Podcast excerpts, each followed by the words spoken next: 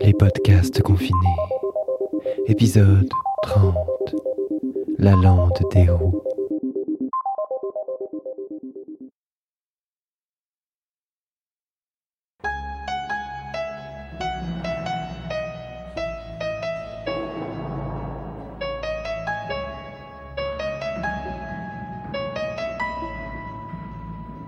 J'avais repéré la couleur sur la carte. Un verre d'eau, moucheté de ces symboles en forme de V, dont une branche est plus grande que l'autre et qu'on utilise pour cocher une case, ou pour signifier voilà, c'est fait. Selon la légende, ce traitement de surface était celui des landes ligneuses, et la forme, ainsi couverte, avait l'allure d'un haricot. Autour, les lignes marron, plus ou moins espacées, étaient des courbes de niveau, car elles étaient situées un peu en hauteur, cette lande, la lande des roues. 91 mètres d'altitude. Et les roues étaient une rivière, affluent de la Sienne. Je n'avais rien d'autre à propos de cet endroit, sinon qu'un accès était possible depuis le lieu dit des cinq cailloux. D'abord par une route irrégulièrement entretenue, filet blanc bordé de pointillés, puis par un chemin, ligne noire. C'était le nom qui me plaisait évidemment, la lande des roues.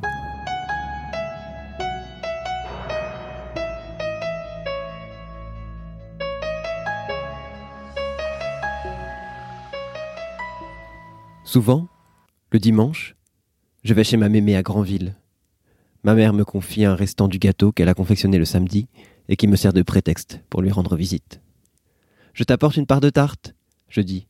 Ou bien, on a des galettes en trop. Je lui fais une bise. Et aussitôt après, je vais sur la plage pour me baigner.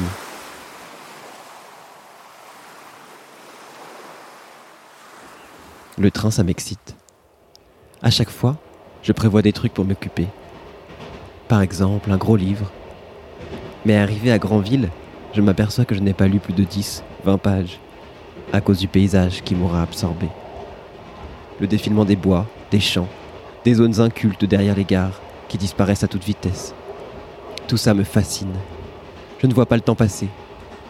Et puis parfois, je ne sais pas pourquoi, la contemplation de ce mouvement, depuis ma position immobile, m'engourdit. Le balancement du wagon me berce et je m'endors. Les jours où je suis tellement excité par mon voyage, j'ai peine à imaginer que d'autres jours je puisse dormir. J'ai du mal à concevoir que les mêmes causes ne produisent pas les mêmes effets. Le jour d'Henri, on venait de passer la gare de V dans l'indifférence générale.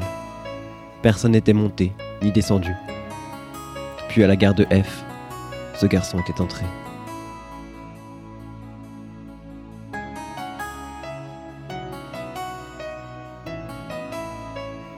Il s'était assis, seul, au carré de quatre places, situé juste après celui où je m'étais installé, moi, seul également, de telle façon que je le voyais dans l'espace entre les fauteuils, aussi nettement que s'il s'était mis exactement en face de moi.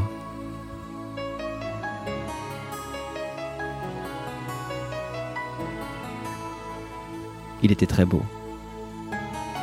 Dans ma tête, je l'ai appelé Henri. Il était très fatigué, Henri. À peine avait-il gagné sa place qu'il s'était affaissé sur lui-même, se laissant glisser tout doucement jusqu'à ce que la barrière des genoux vint buter contre le siège opposé. Il avait croisé les bras et fermé les yeux. Il avait cette beauté profondément injuste, celle de l'ange descendu sur terre possédant, en plus de la grâce, un corps. Tout le monde est envoûté par ces garçons-là, c'est inévitable. Mais la plupart des gens n'en ont pas conscience. Moi, j'ai l'œil pour ce phénomène depuis que je suis môme. La maîtresse elle-même ne s'adressait pas à ses enfants surnaturels de la même manière qu'à ceux du lot commun. Mais elle aurait été la première étonnée si quelqu'un le lui avait fait observer. La peau d'Henri était d'une drôle de couleur, claire et dorée. Pas vraiment bronzée, non, mais imprégnée tout de même de soleil. Et parfaitement tendue, surtout sur les arêtes du visage. Une tension douce, sur la mandibule, la courbe, la douceur planté d'une barbe naissante et drue, piquante. Ses poils tout juste éclos, qui témoignaient de la fatigue que je lui avais prêtée quand il avait commencé de dormir. Henri, la barbe poussant dans le cou, le cou vivant, palpitant sans doute, livré à mon regard parce que la tête s'abandonnait. Le corps ouvert sur cet espace tendre entre les clavicules. Le vêtement. Les manches tendues aussi, autant que l'était la peau. Sur la rondeur émouvante des biceps. Gentiment dessinés, mais pas trop gros, non. Surtout pas gros. Patiemment sculpté par des mouvements naturels sans effort. Un corps qui fonctionnait, quoi. J'avais envie de toucher cela du bout des doigts, d'en parcourir les lignes, puis d'enfouir ma main dans ce col. Plusieurs fois, j'avais quitté ma place. J'avais cette raideur dans le pantalon à cause d'Henri. Une présence entêtante, qui se faisait sentir encore plus fort lorsque je me levais parce que la toile, serrée, exerçait une sorte de pression, une caresse insistante. Je passais à proximité de son siège, moi debout, lui assis. J'aspirais avec les yeux chaque particule disponible de son corps. Et il était tout offert, son corps. Il n'était qu'un corps, Henri. Une peau à caresser. Et, c'est bête de le dire, une bouche à embrasser. Je sentais ses lèvres sur les miennes, sans aucun effort d'imagination. C'était évident. Le goût de sa langue, je le connaissais déjà. Passant tout près de lui, Traversant l'aura de son corps, j'empêchais ma main de fouiller ses cheveux. Comme le geste aurait été naturel pourtant. Une impulsion. Je quittais le wagon, faisant mine de me diriger vers les toilettes. Je regardais par la fenêtre une minute avant de revenir sur mes pas, frôlant à nouveau la magie qui peignait le corps d'Henri. J'avais accompli ce petit jeu à plusieurs reprises. C'était en revenant à ma place la troisième fois que j'avais remarqué la marque à son cou. Henri avait bougé un peu, inclinant sa tête différemment, et moi, j'arrivais derrière lui. Je frissonnais d'imaginer ma main disparaître dans la densité de ses cheveux. À mon pas suivant, son visage s'était révélé, puis à sa suite, la peau tendre du cou, et cette marque brune. Un suçon, dit-on. Oui, mais là, c'était encore plus que ça. C'était grand, c'était très foncé, comme ce qu'on appelle parfois une tache de vin. Mais ce n'en était clairement pas une, ni une marque de naissance. Pas à cet endroit précis, pas sur cette zone si tendre et si désirable d'un si joli corps. C'était bien une échymose, oui, forcément. Et c'était une bouche qui avait aspiré le sang tapis sous la peau pour l'imprégner de sa couleur. Un baiser de vampire, j'avais pensé. Et aussi voilà pourquoi il est si fatigué, le bel Henri. J'avais vu en pensée son corps habité par le plaisir, son visage éclairé par la jouissance. L'image était là, toute prête. Je n'avais rien à faire pour l'inventer, c'était beau. Je m'étais penché, avec précaution au-dessus du grand corps assoupi, j'avais observé la blessure, le stigmate. Et j'avais été frappé alors, à ce moment-là seulement, par la naissance de la barbe, drue, je le dis, et par les poils plus fins montant du col. Ils étaient roux. Évidemment, je me suis dit. Ce garçon que je dévore depuis une demi-heure, que j'enveloppe de mon amour, il est roux. Et c'est maintenant que je m'en rends compte. Je n'étais pas étonné de ma découverte. Il se trouve que j'ai toujours eu un faible pour les roux, allez savoir pourquoi. C'est pour cette raison que le nom m'a frappé quand j'ai étudié la carte quelques jours après. La lande des roux. Je me demandais à quoi ressemblaient les environs de la gare de F et ce qu'il pouvait bien y avoir entre cette station et la précédente. Autrement dit, d'où pouvait bien sortir Henri? De quel paysage il s'était extrait avant de grimper dans mon train? Sur quelle terre il avait passé les heures qui avaient précédé notre amour? Et sous quels cieux habitait l'être qui avait marqué sa peau d'un baiser? La seule fois que je l'ai vu, Henri s'était éveillé juste avant Granville. Il avait passé les dernières minutes à regarder par la fenêtre puis tous les muscles de ses membres admirables s'étaient déroulés ensemble pour le porter, à nouveau, vers l'embrasure de la porte du wagon, et au-delà vers le destin qu'il devait accomplir. Moi, j'étais allé voir ma mémé, comme d'habitude.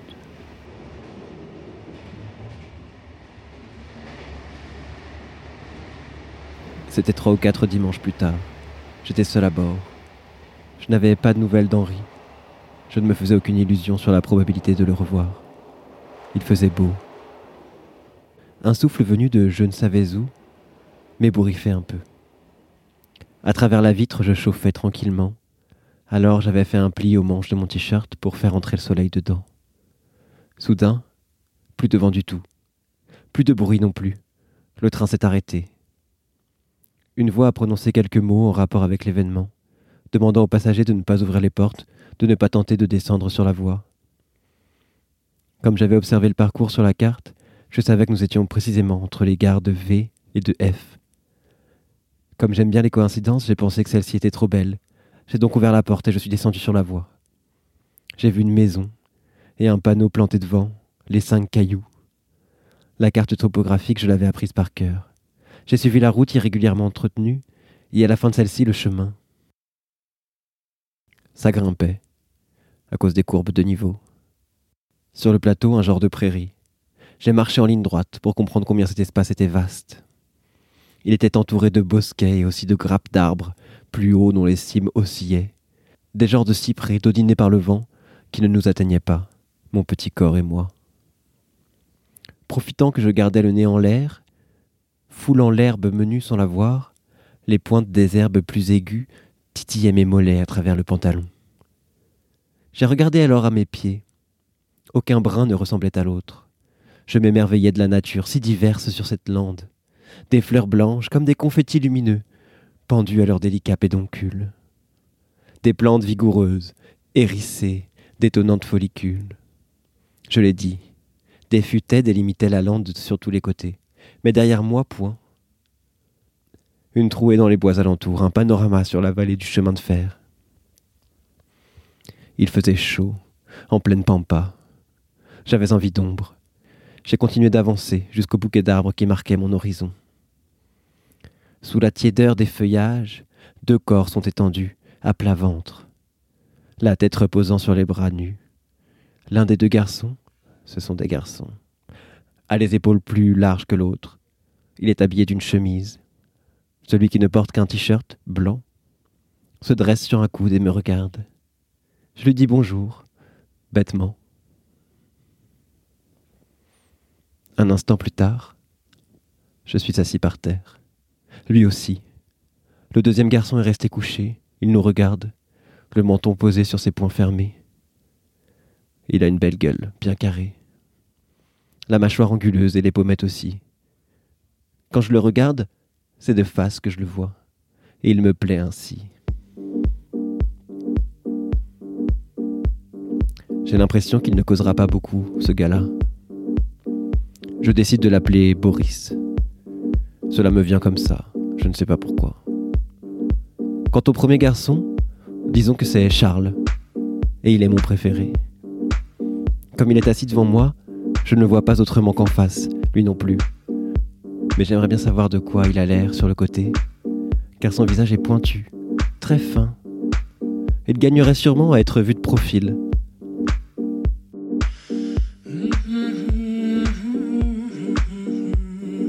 Sa tête, sa tête, c'est seulement une peau claire tendue sur le squelette, et dessous, un million de vaisseaux pleins de vie qui illuminent chaque battement de paupières, chaque frémissement des lèvres.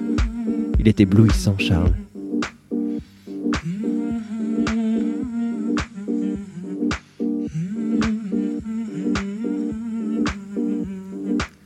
Et sur un visage si mince, sa bouche semble immense, et ses yeux le sont véritablement.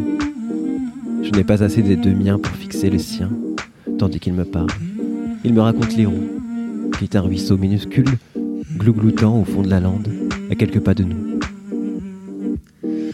et qui surgit de cette terre pour gagner bientôt la mer. Dans trois heures, me dit-il, l'eau qui jaillit sous le sol, où nous nous reposons, sera déjà mêlée à l'eau salée de la Manche.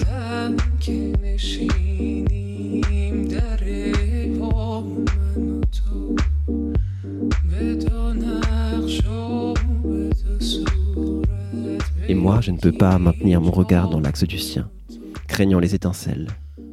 Je baisse les yeux, quelquefois vers son cou, la pomme d'Adam, qui gigote quand les mots sortent de sa gorge, et la pâleur de la peau que seul le blanc vif du vêtement met en relief, moucheté d'un ocre délicat déposé par le soleil. D'autres fois, je lève les yeux vers son front, vers sa tignasse en feu, un grand panache d'écureuil.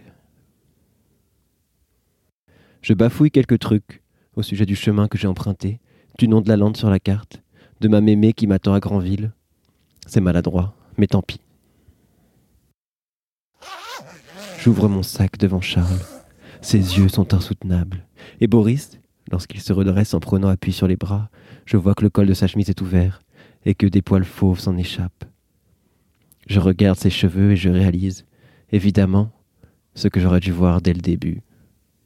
Ils sont roux tous les deux.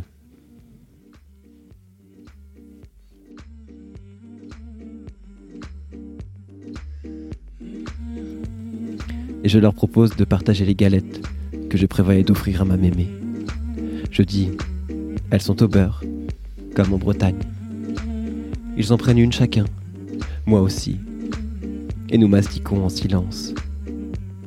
Charles Tous les muscles de son visage s'activent ensemble, et lorsqu'il déglutit, j'éprouve à distance la chaleur de son cou palpitant. Depuis dix minutes que je le connais, une vie, il n'a jamais encore été aussi vivant. En mangeant, il a mis des miettes sur lui, de ses mains agiles, il tapote son vêtement, et la fine épaisseur de coton se plaquant contre sa poitrine communique les battements de son cœur à tout l'univers.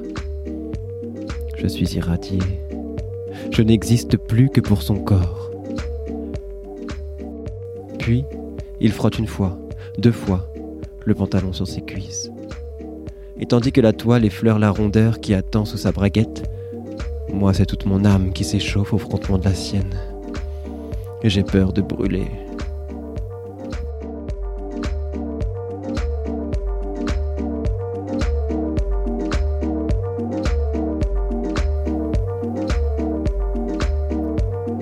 Boris mange une deuxième galette. Charles fait basculer sa bouleversante personne sur ses genoux et sans rien dire se penche vers moi.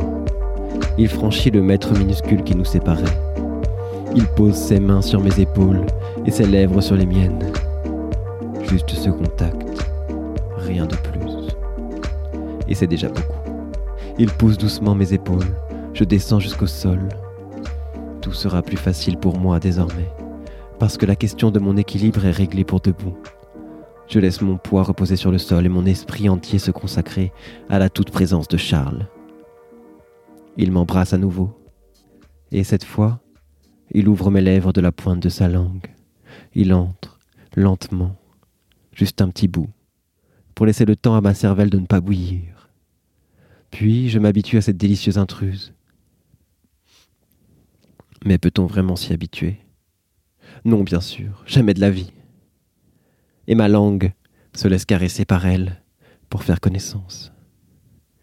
Et quand toutes les papilles se sont connues, je décide d'entrer à mon tour dans la chaleur de sa bouche.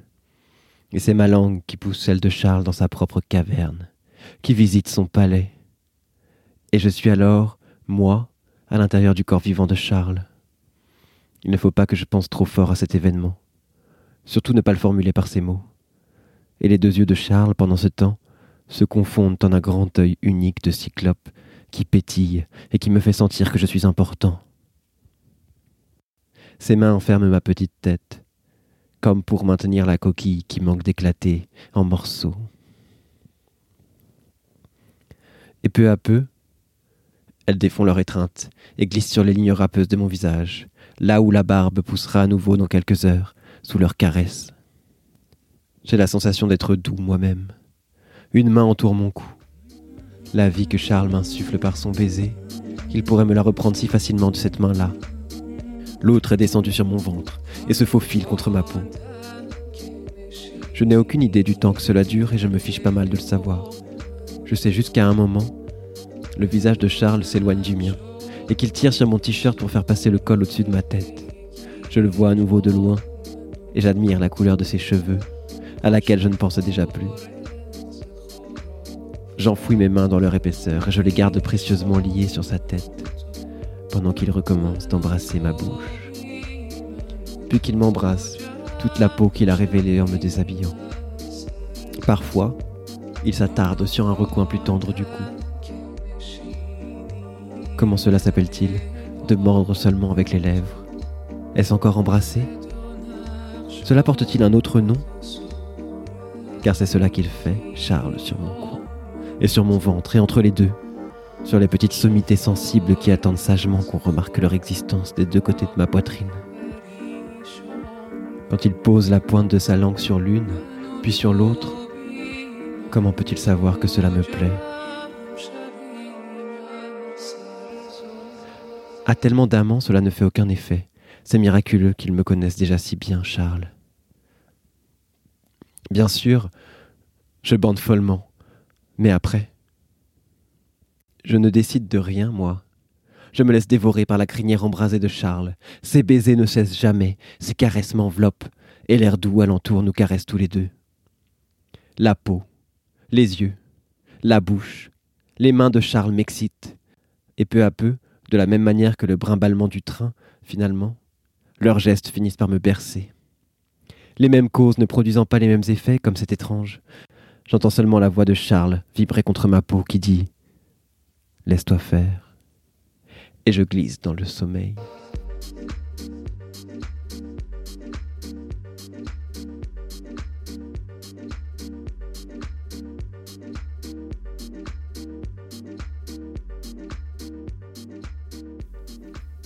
Boris m'observe. Il a de jolis yeux lui aussi. Il me semble qu'ils sont verts. Il est toujours orienté du même côté, face contre les herbes chatouillantes, et dressé sur les coudes.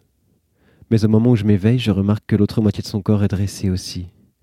Tout le buste à l'horizontale sur les jambes pliées, si bien que depuis ma position au ras des pâquerettes, je vois mieux son ventre, en contre-plongée. Que son dos, invisible pour moi, et je vois qu'il bande fort lui aussi, ce que je n'ai pas cessé de faire en dormant. Je le réalise seulement maintenant, comparant mon corps au sien. Parce qu'il est nu, Boris. Et Charles, calé sur ses genoux, derrière Boris, est nu aussi.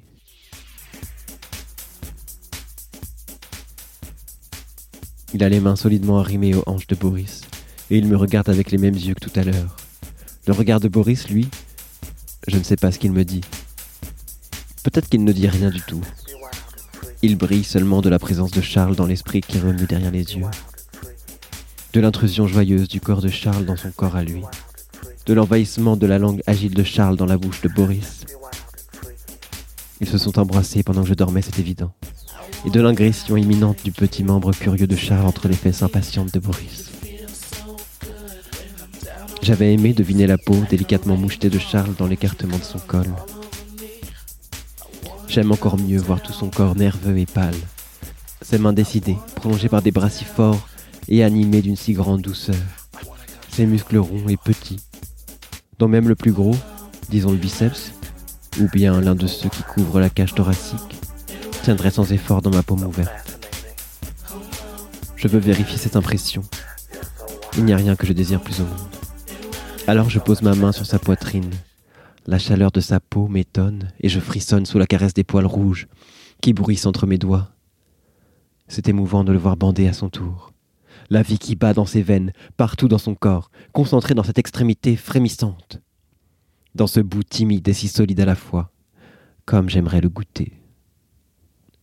Mais il est si près, déjà, d'entrer dans le petit trou de Boris, la tête ronde et posée à son entrée. Elle roule doucement sur le seuil, elle palpite. Et ma bouche n'y pense déjà plus, parce qu'au lieu de la queue de Charles, c'est à nouveau sa langue qui s'enfonce. Et je suce la langue de Charles comme je voudrais sucer tout ce que Charles glisserait dans ma bouche. Et je garde mes mains fermement agrippées aux hanches de Charles, de la même façon que les siennes sur Boris, histoire de rester au courant de la suite de l'aventure que mes yeux ne pourront pas suivre.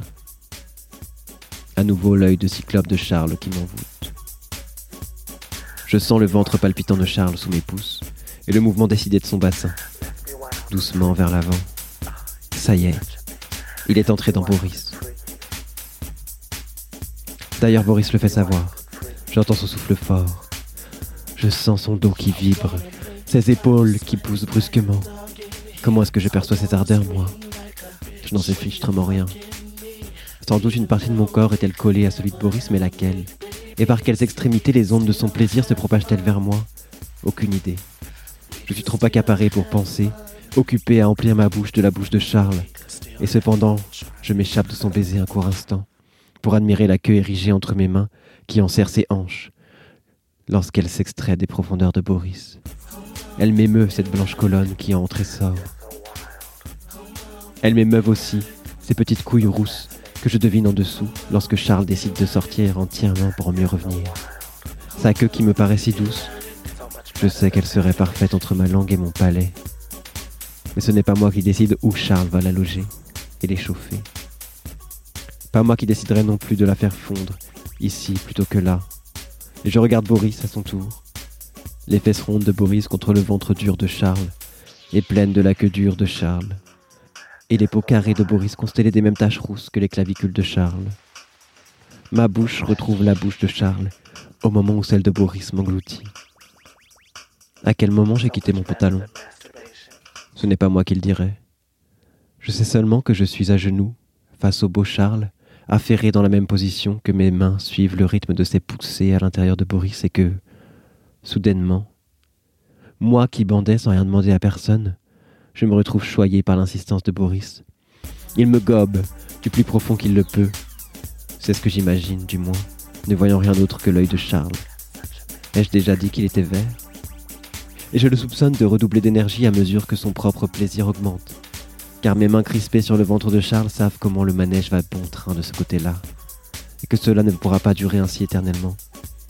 Moi, je me débat avec la langue de Charles avec toute la passion dont je suis capable. Ma langue sur la sienne, c'est celle de Boris sur ma queue, c'est la queue de Charles qui électrise nos trois corps à la fois, et quand je jouis, je ne sais pas si c'est sur la peau rousse de Boris ou bien sur la lande caressante sur nos genoux L'œil vert de Charles lance un éclair dans les miens. Je m'éloigne pour voir son visage vibrer à son tour, de l'onde qui vient de me secouer. Mes mains quittent ses hanches et s'enfouissent dans ses cheveux de feu. J'hésite. Que voir? Je voudrais ne rien rater de la splendeur à venir. Je jette un regard vers le va-et-vient fougueux, au risque de perdre un instant la beauté du visage. Boris est agité par une vague subite. Il me semble qu'il vient à son tour de se répandre sur l'herbe douce de la lande.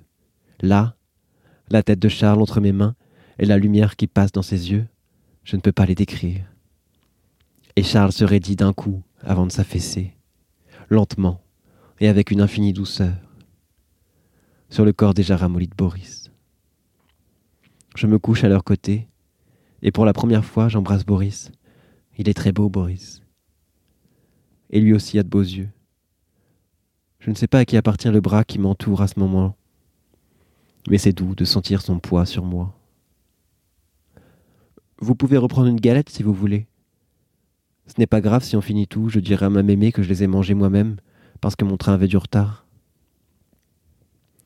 Je n'allais pas arriver tôt à Granville, c'était sûr. C'était les trois dernières galettes, alors on en a pris une chacun. On se regardait tous les trois mâchés. Il y avait quelques miettes prises dans les poils fauves de Boris et une goutte blanche qui perlait encore au bout rose de Charles. J'ai pensé à l'herbe menue sous nos fesses, et à celle que nous avions arrosée un peu plus tôt, aux graminées sauvages qui poussaient sur la lande, et à leurs racines qui s'enfouissaient profondément, à les roues qui sourdaient à quelques mètres de nous, et qui allaient, lentement, quitter le plateau, puis dévaler la pente jusqu'à la sienne pour gagner la mer. J'allais prendre une route un peu différente, mais au final c'était dans la mer que j'allais me tremper moi aussi. Je me suis habillé, j'ai dit au revoir.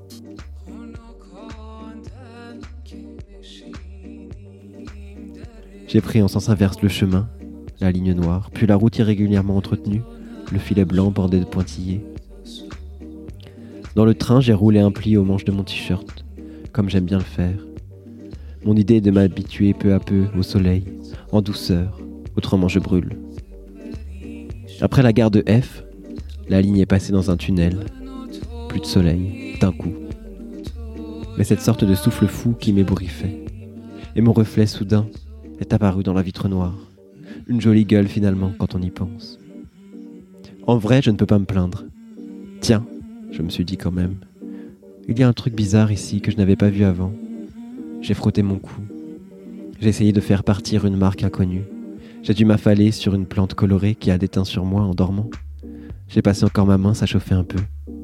Ah, c'est un coup de Charles, évidemment. Et j'ai repensé à la morsure de vampire sur le cou du premier garçon, celui que j'avais prénommé Henri.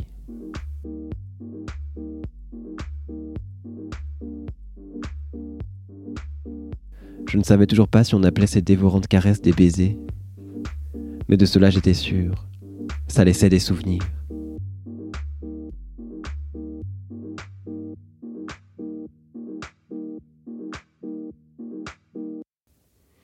Je suis arrivé tard chez ma mémé. Elle m'a accueilli comme si je rentrais d'une campagne au bout du monde. Mon chéri, comme ça a dû être pénible tout ce temps coincé dans un train de rien faire. T'en fais pas, mémé. Je me suis fait des amis et c'est passé vite. Je n'ai pas osé lui faire une bise à ma mémé, parce que j'avais encore le goût de Charles et de Boris sur les lèvres. Je lui ai dit pour m'excuser qu'il avait fait chaud dans le wagon, et que j'avais mariné dans mon jus, que je ne me sentais pas frais, quoi. File vite prendre une douche, mon chéri. On papotera plus tard. Je voudrais juste te piquer une tête dans la mer d'abord. Je serai rapide, promis. Et sur la plage de Granville, je me suis mis presque aussi nu que sur la lande. Si je dis presque, c'est parce qu'il y avait du monde autour. J'ai gardé le slip. L'eau était froide, ça se recroquevillait dedans pour se mettre à l'abri. Je me suis mouillé les bras, la nuque machinalement. Tiens, j'ai repéré un truc inhabituel. Et je me suis dit, comme dans le train, je n'avais pas ça avant. De petites mouchetures cuivrées sur mes épaules, des taches délicates. Ça doit être le soleil à force de me dévoiler chaque dimanche sur la plage. Je me suis tordu le cou. J'essayais de regarder plus loin derrière mes épaules, d'apercevoir mes omoplates, mon dos. Je n'avais pas ça, non. Quelques taches de rousseur piquaient sur ma peau blanche. J'ai pensé au courant marin et à l'embouchure de la sienne, tout près de là. Et j'ai pensé à la lande des roues. J'ai pensé à Henri, à Charles et à Boris. Surtout à Charles. Et j'ai sucé ma langue pour essayer d'en extraire encore le goût.